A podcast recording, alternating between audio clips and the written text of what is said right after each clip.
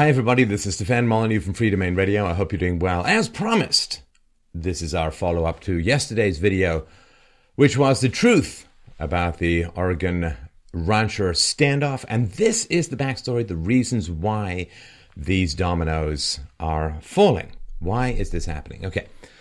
So in 2010, the United States of America charged Oregon ranchers Dwight Hammond and his son, Steven Hammond, with arson for, and I quote, one, setting a government pre approved prescribed burn fire, which spread to 139 acres of unoccupied state land, actually raising the value of that land according to the Bureau of Land Management reports.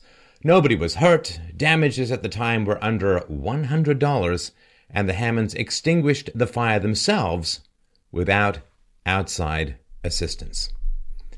Two, they set an unapproved back burn fire to save their property from a lightning related range fire.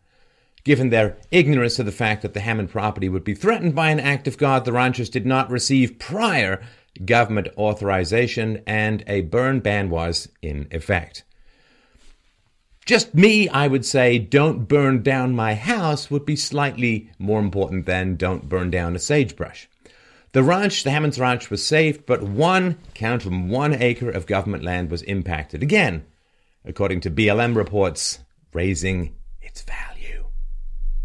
The Hammonds openly admitted to both incidents, and thus the jury found them guilty of those charges, dismissing others. To avoid continued deliberations on unresolved charges, a plea deal was reached with the state. The government requested a five year mandatory minimum sentence in accordance with the Anti Terrorism and Effective Death Penalty Act of 1996. So, fires which accidentally spread, which happens when you are lighting fires in order to control a fire, and we'll see what happened with the government at one point in the future, sometimes the wind changes and sometimes shite happens. And um, so they burned 139 acres, which improved the value, and then another acre. And so if you feel that being charged and sent to prison for five years for a burn that got a little bit out of control under the Anti Terrorism and Effective Death Penalty Act of 1996 is a little bit on the excessive side, well, Judge Hogan would agree with you. He thought using a terrorism related statute in the case would be improper and would violate the Eighth Amendment, constituting cruel or unusual punishment. So Dwight was sentenced to three months in prison and Steven to 12 months and one day, which they both served. Ah, but you see, the plot thickens. While they were in prison, the government filed an appeal to the sentence with the Ninth Circuit Court and received the mandatory minimum they originally requested. So it's back to jail they go. On Monday, January the 4th, the Hammonds surrendered themselves to continue their unconstitutional five year mandatory minimum sentence. And remember, Donald Trump, Muslim immigration, everybody was screaming about the unconstitutionality of it. And yet, this story seems to be strangely absent from the mainstream media. I've got a couple of theories, but I'm curious what you think. Why is this being somewhat underreported on, to say the least? You let me know in the comments below. And of course, the sources for all of this are in the um, comments below.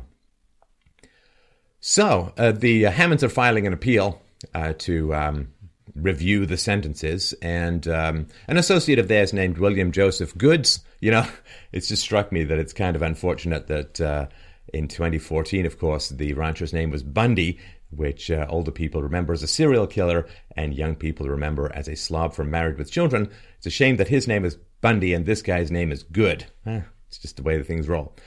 So, 12 15 2015, he wrote an affidavit. Now, an affidavit is a sworn statement in court. It's equivalent to being under oath, and violations of it uh, can get you up to five years in jail. It's considered perjury. So, if you lie in an affidavit, that's bad. And this guy knows, based upon the uh, nature of uh, what's going on at the moment, whether he knew beforehand or not, who knows. But there's going to be some scrutiny of his affidavit. So I'm going to say it's most likely true because he knows it's going to be scrutinized and he's effectively under oath.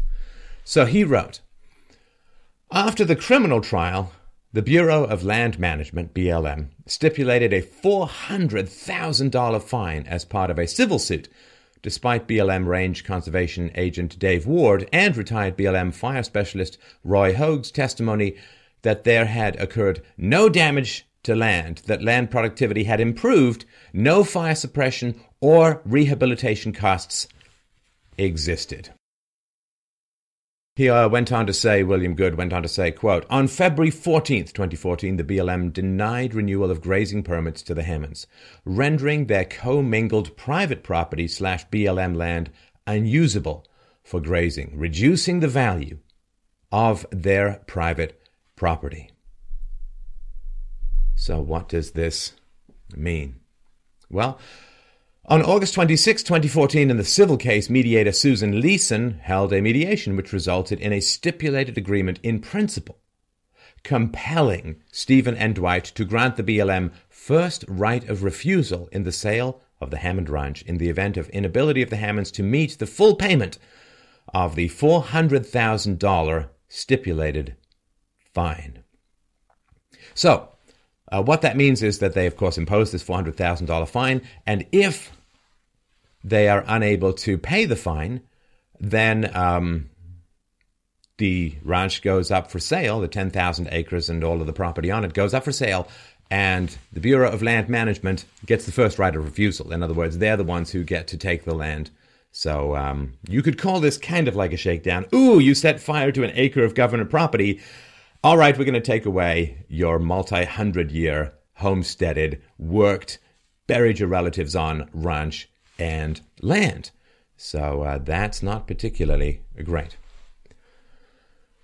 To continue with Goode's affidavit, quote, to December 14th, 2015, the Hammonds have paid the BLM $200,000 with the remaining $200,000 due before the end of 2015.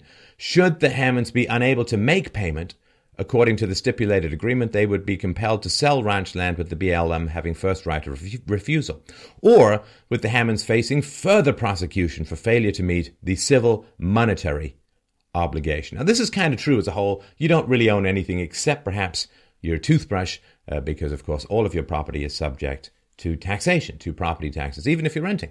Uh, it's just the landlord happens to pay it and bundles it into your rent. So you don't really own anything in the modern world. You have it by permission of the government, who can then take it away anytime. Pretty much you displease them. To continue with the affidavit, affidavit quote, it should be noted that the February 14th, 2014, BLM denial to renew the Hammond Ranch grazing permits significantly reduces the value of the Hammond Ranch. No federal compensation has ever been given for the loss of grazing permits the, which the Hammond family purchased in February 1964, which is a very long time ago. Now, these gra- grazing permits are permissions to have your cattle, of course, graze on public lands. They're generally uh, renewed every 10 years, uh, according to federal law. And um, it's a multi step renewal grazing process. And even applying for and getting the renewal permit can take over a year or more. One of the BLM representatives has described it thus quote, it starts with an application when the permit has expired, and then the next step is to go out to the field with an interdisciplinary team comprised of a rangeland resource specialist, a botanist, archaeologist, wildlife biologist, hydrologist, and they go out and do a rangeland health assessment to determine the condition and see if it's functioning properly, uh, properly and so on. Boy, it's hard to it's hard to imagine how human beings evolved as agricultural managers with livestock without all of this grab bag of multidisciplinary experts finding out whether their cattle can eat grass. Hey, don't touch that grass. We need to scan it for X. And uh, anti grazing suits sometimes file lawsuits against the BLM for renewing these permits, so it gets to be quite a legal tangle, to put it mildly. The Hammonds seek relief from federal court abuse through a writ of habeas corpus, so they're trying to get some relief from these sentences. So, what have people been saying about this situation? Well, the Harney County Sheriff David Ward said, quote, the Hammonds have turned themselves in. It's time for you to leave our community, go home, be with your own families, and end this peacefully. You said you were here to help the citizens of Harney County. That help ended when a peaceful protest became an armed and unlawful protest. Scold, scold, scold. Megyn Kelly, of course, the uh, uh, well known personality on Fox News, Megyn Kelly said to Ammon Bundy, You know the argument on the other side, which is these ranchers whom you support but are not directly involved had their day in court and they were found guilty, and it went all the way up to the US Supreme Court, which denied their appeal. Isn't that the way it's supposed to work in our country when it comes to the rule of law? A fine point, Megyn. Let's find out if consistency works. In other areas, Senator Ted Cruz, quote, Every one of us has a constitutional right to protest, to speak our minds, but we don't have a constitutional right to use force and violence and to threaten force and violence against others.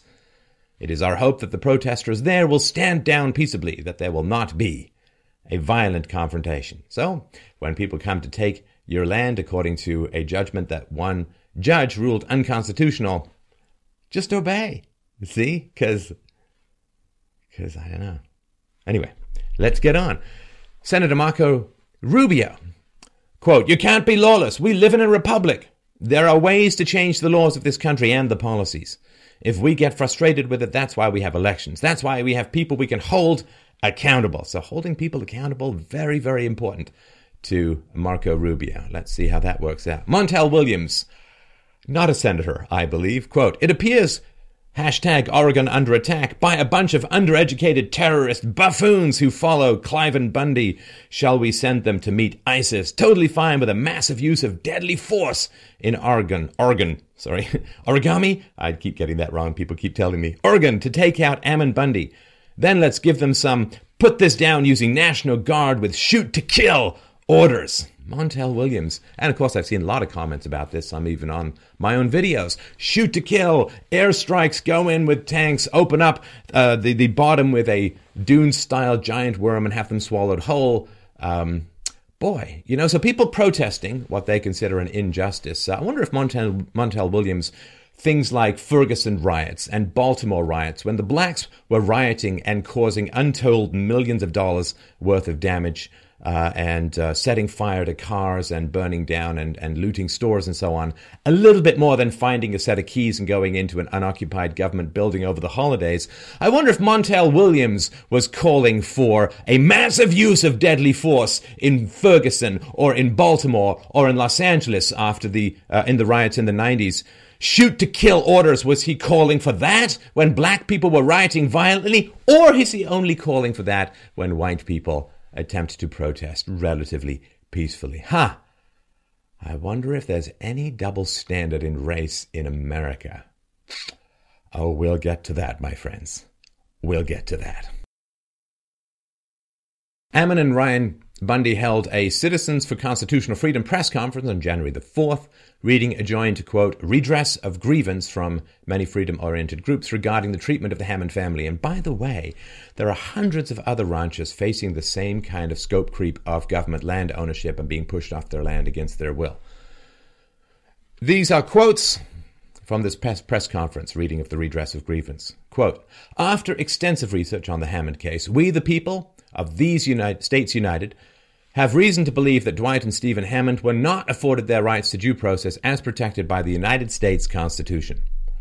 We hold compelling evidence that the U.S. government abused the federal court system, situating the Hammond family into duress as effort to force the Hammonds to sell their Steen Mountain property to a federal agency. We had confirming, we hold confirming video evidence of federal agents exhibiting a culture of intimidation, toward individuals and businesses within the borders of Harney County.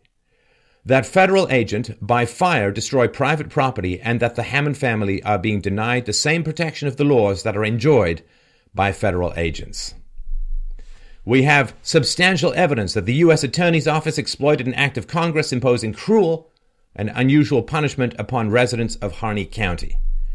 We hold sure evidence that Dwight and Steven Hammond are being subject for the same offense twice put in jeopardy, including that the Ninth District Court of Appeals is in violation of the Fifth Amendment. And this is just a sample of their claims. Uh, we'll put links to the entire redress into the description, there are more constitutional violations that are claimed. A part of the Fifth Amendment, of course, is no double jeopardy. You can't be tried twice, uh, twice for the same crime, which prevents the government simply trying you until it gets the verdict that it wants. Now, just to point out, um, when certain groups in society just mindlessly chant things like, I don't know, hands up, don't shoot, or uh, I don't know, um, no justice, no peace. Uh, this is a little bit more recent. They claim to have evidence. They've got evidence of uh, unconstitutional behavior on the part of the US government. It's a little bit more recent. They had a press conference. They're not just setting fire to a drugstore and running off with everything that's not nailed down and some things that are nailed down. So, um, again, we just want to compare and contrast, but we'll get more into that in a moment.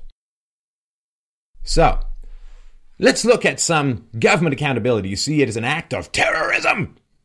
Sorry, I hate to have to half scream it, but that's what it sounds like in my head. It is an act of terrorism, you see, to set fire to property and damage other people's property. That is just brutal. 139 acres plus one acre, which was set fire, no one damaged, no one injured, no firefighters used. They put the fire out themselves for the most part, and the value of the land was increased. So that's what they're being charged with terrorism about. Government employees created the Cerro Grande fire in May of 2000, starting a planned, quote, controlled burn during the windy season without proper oversight or planning. The guy was kind of an officer in charge of it. He basically just threw a bunch of napalm uh, at explosives. At least that's what it, it seemed to be. So this uh, uh Cerro Grande fire, May 2000, what happened when the government tried a controlled burn? Well, after more than 47,000 acres burned, 400 homes were destroyed and over a billion dollars in damages occurred, how many government officials faced charges of any kind, let alone terrorism slash death penalty slash uh, sell your children's soul to Satan charges? 47,000 acres burned. Um, in case you're counting, 47,000 acres is 338 times larger than the Hammond fire. The Hammond fire was claimed to have caused $100 in damage. This fire started by the government that spread to private property was over a billion dollars in damage. Huh. I wonder if anyone faced any charges. Well, of course not. A report from the National Park Service Federal Board of Inquiry recommended no disciplinary action be taken against individual or involved employees. So, uh, Interior Secretary Bruce Babbitt later claimed that there was not criminal negligence and thus there would be no criminal charges. Come on. Oh, my lord. Bruce Babbitt said, These are mistakes. There's nobody out there conspiring to burn down the forests. Good heavens. Uh, apparently, this was not any kind of precedent. So, and look, I mean, so so these two ranchers for setting a fire, uh, one with permission that got a little out of control, burned a bit of government land where nobody lived and nobody was harmed, and also set a fire to protect their own property from a lightning strike fire, which burnt one acre of government land. Uh, this is uh, these guys are going to jail for five years. How many bankers, for instance, went to jail for the 2007 financial crisis that wiped out trillions of dollars and crippled economies worldwide, wiping out up to 40% of the wealth of America? Uh, only one banker has gone to jail for that. But you see, two ranchers must be imprisoned and branded as terrorists, imprisoned for a combined decade for putting out a fire. Because that's justice. Michael Brown's stepfather, Louis Head, incited a riot by yelling, Burn this bitch down! Burn this MF down! And they did, but he wasn't charged.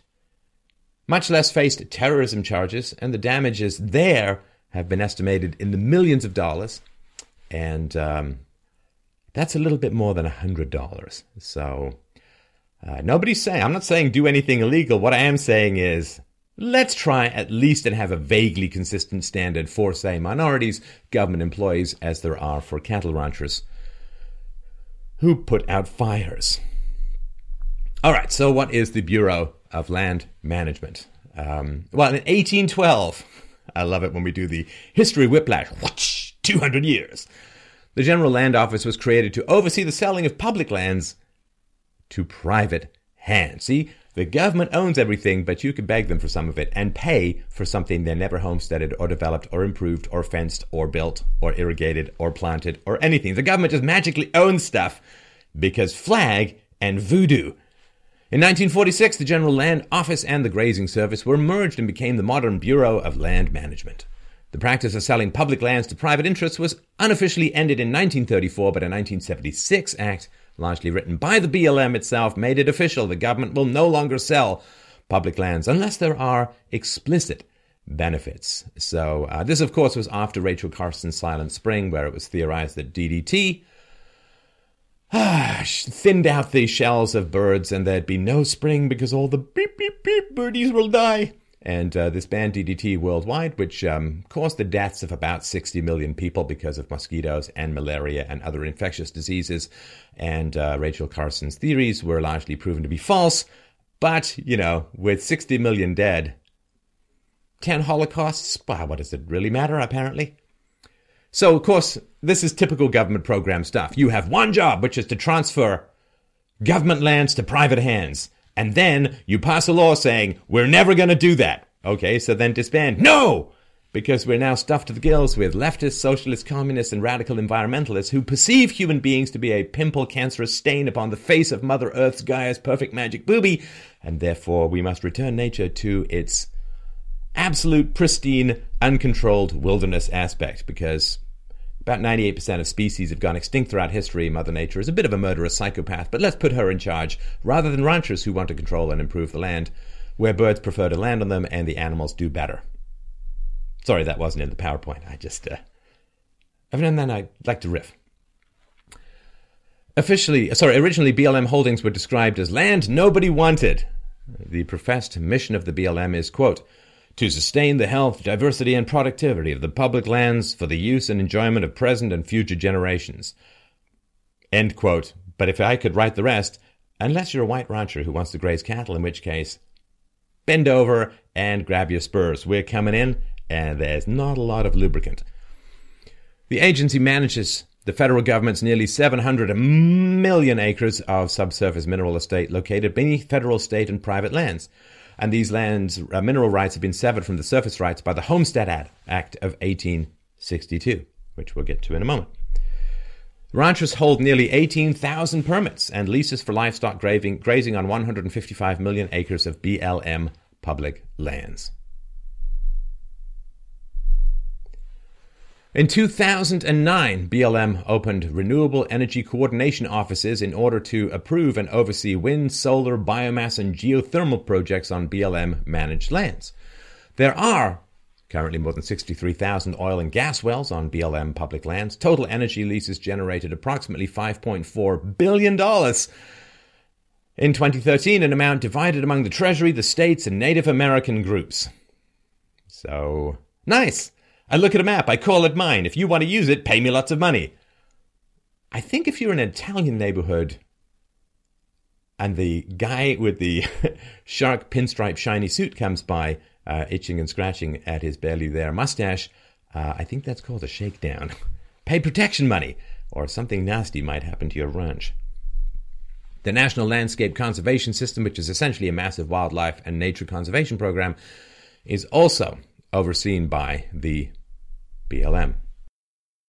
Its mission to conserve, protect, and restore these nationally significant landscapes that have outstanding cultural, ecological, and scientific values for the benefit of current and future generations. As Hamlet would say, words, words, words. The BLM also manages free roaming feral horses and burros on their public land. I like feral horses, it sounds like they're vampiric, walking dead zombie horses that haunt your dreams. So they manage these feral horses and burros because they're obligated to protect them under the Wild and Free Roaming Horses and Burros Act of 1971. Great to see Congress doing a functional job. As of 2014, there were more than 49,000 horses and burros on BLM managed land, exceeding the BLM's estimated appropriate management level by almost 22,500. So I guess they can't stop the horses from having sex, although I'm sure there's a department that tries to wedge themselves in. So, the deer population, we're going to get to deer in a moment, right? So, they've way too many horses and burros, according to what they say.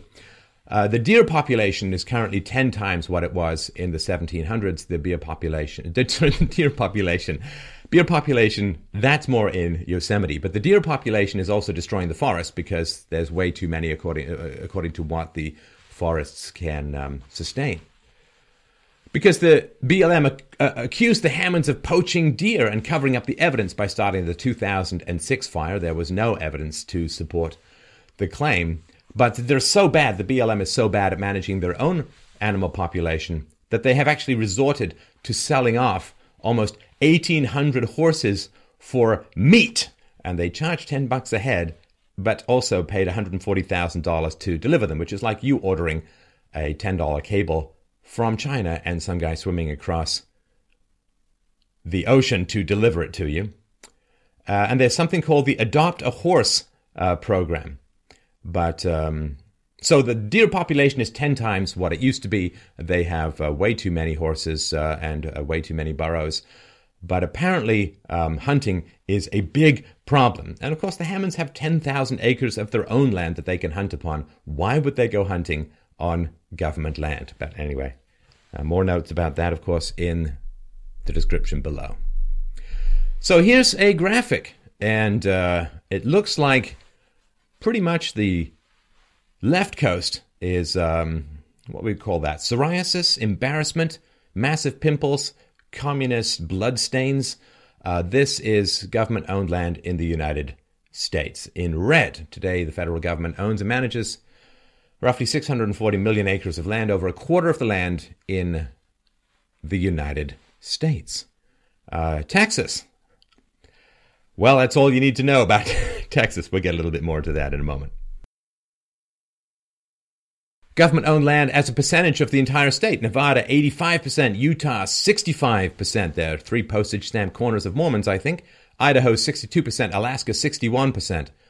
Oregon, Oregon, sorry, 53%. Wyoming, 48%. California, 46%. And Colorado, 36%. Government owned land by managing agency in total acres. This is in millions. BLM has 247.3, Forest Service 192.9, Fish and Wildlife Service 89.1, National Park Service 79.6, Department of Defense 14.4 million, which makes me think of an old modem. And so, uh, yeah, quite a lot of land under their management. Some indications of corruption in the Bureau of Land Management. Take a break. Take a moment, lie down, people massage your temples because there is a giant, largely unaccountable government agency that seems to have some aspect of corruption because, as Lord Acton said many years ago, power tends to corrupt and absolute power tends to corrupt absolutely. But somehow we know that power corrupts, but if we give the government all this power, they'll be perfect angels of magic socialist goodness. August 2015, Texas farmer Tommy Henderson was bestowed rights to ownership and use of the property that had been in his family since 1904. Happy birthday, N1. For a century, you are. The land was taken away from him by a federal court judgment and given to the Bureau of Land Management over 30 years ago.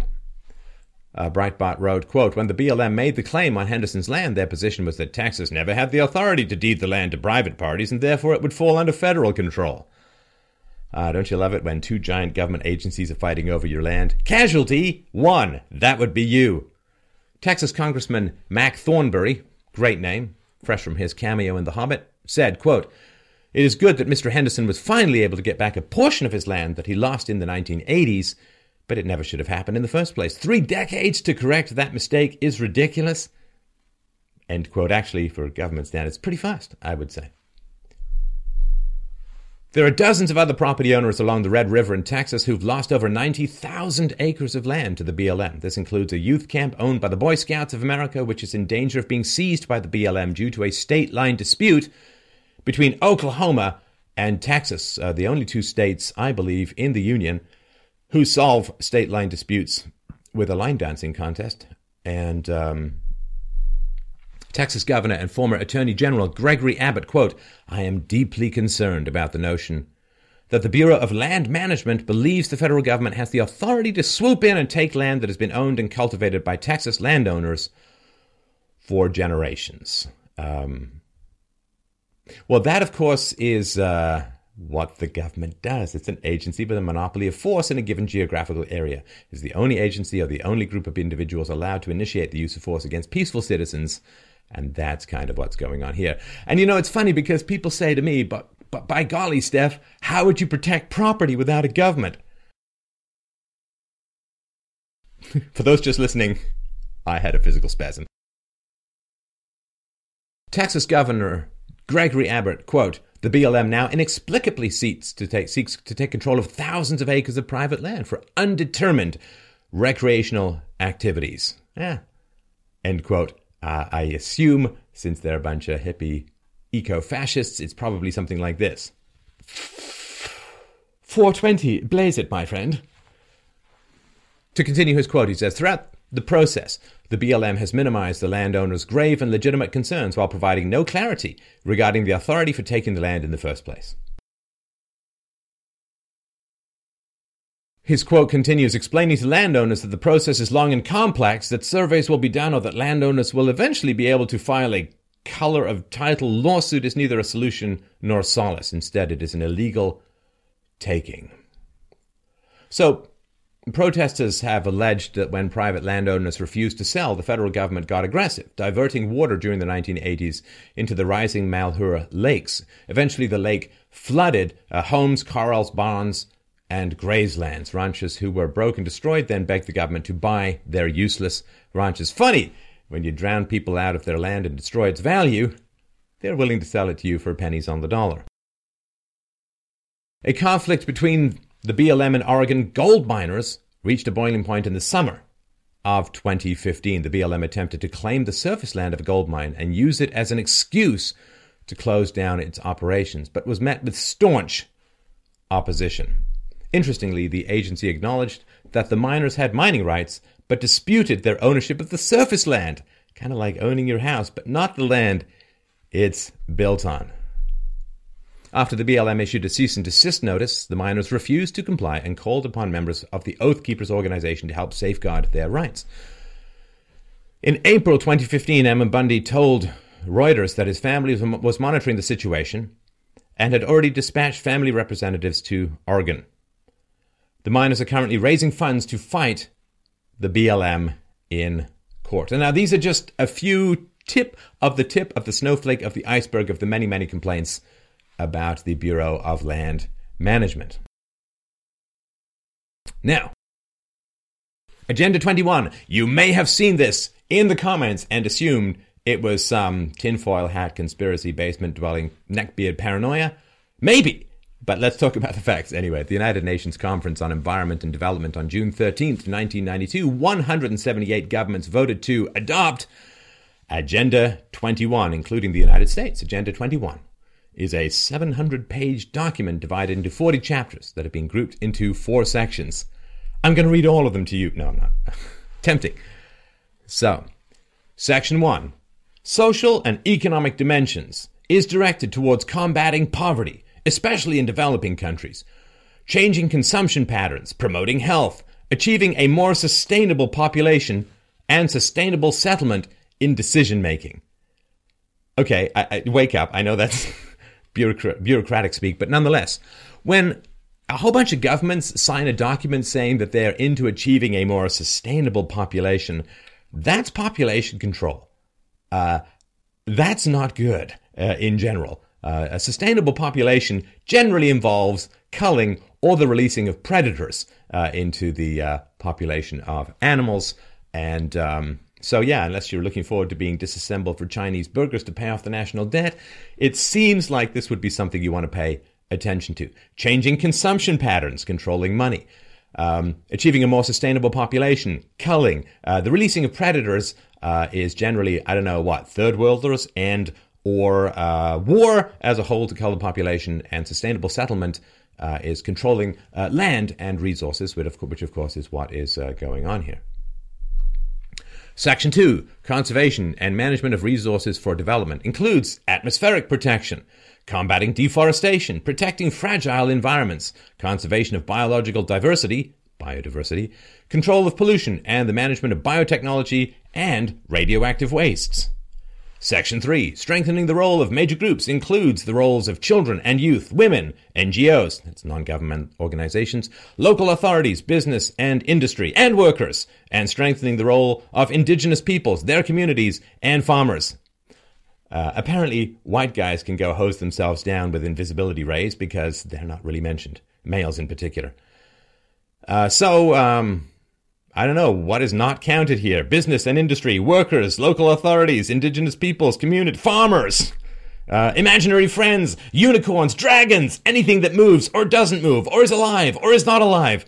I mean, why not just say, I, everything. Governments will control atoms for socialist goodness promoting joy. Holy Pravda, Batman. Section 4 Means of implementation. Implementation includes science, technology transfer, education, international institutions, and financial mechanisms.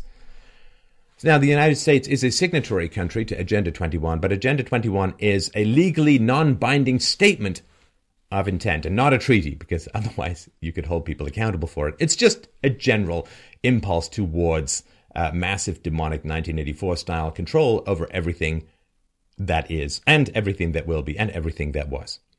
Thus, the United States Senate was not required to hold a formal debate or vote on it because it wasn't binding.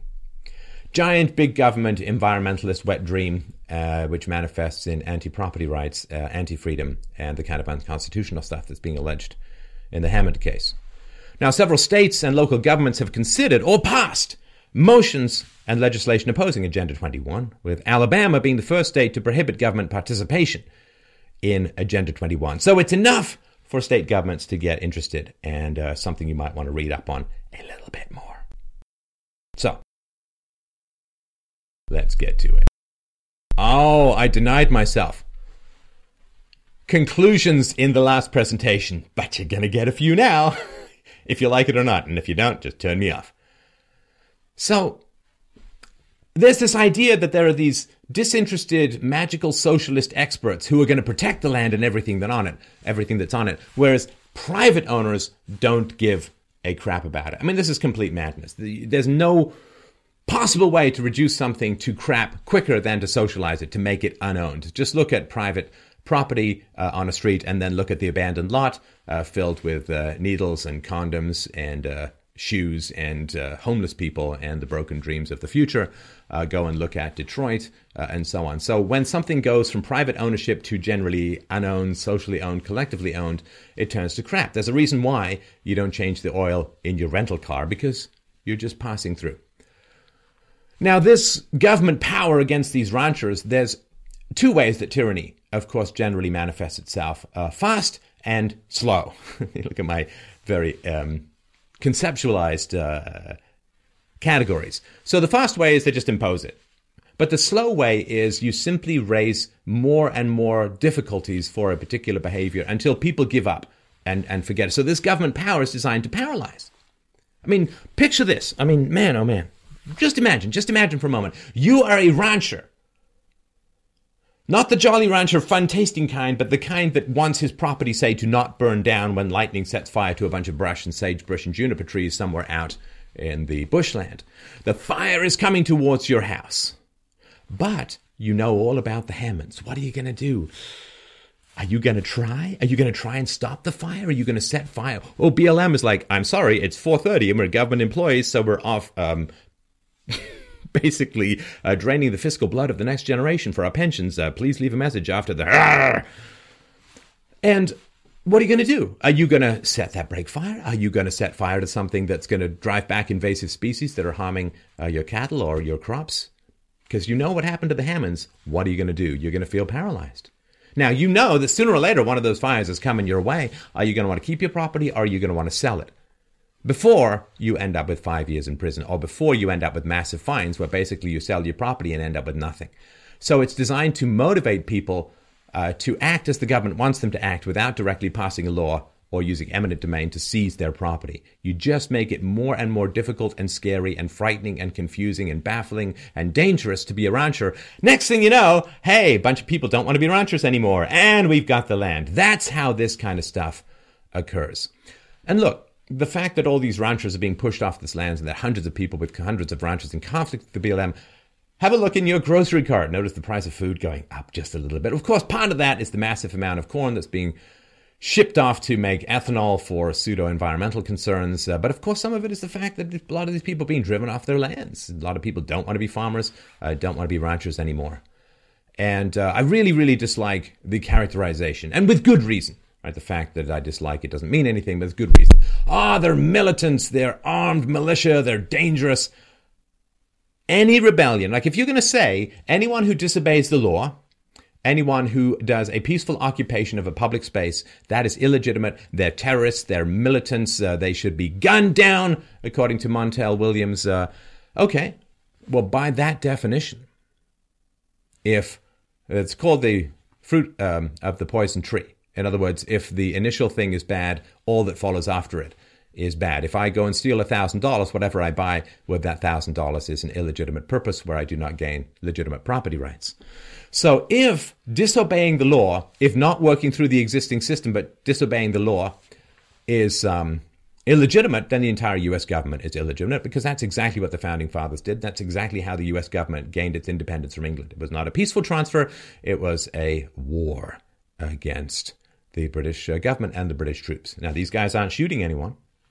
So that is illegitimate. So if anyone who's saying that it is illegitimate to act against the US government, to, to break laws, to act in protest against the US government, anybody who says that that makes the protesters illegal, immoral, and illegitimate, well, then you've got a conundrum because they're then acting illegitimately against an organization whose origins were far worse than what these protesters are doing. Therefore, you're saying, that what makes them illegitimate is the authority of the US government. The US government itself is illegitimate based upon this reasoning because any disobedience of laws is illegitimate, therefore, down to the present time, it is illegitimate.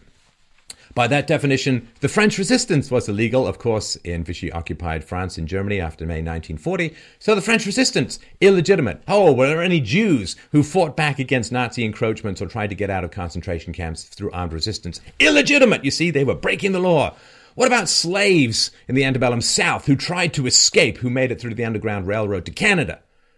Illegitimate. See, they're breaking the laws. They are breaking property rights. They are the property of their owners. Women who fight for suffrage, who occupied public spaces and went through series of physical uh, of civil disobedience in order to gain the right to vote. Illegitimate. Wrong. Terrorists.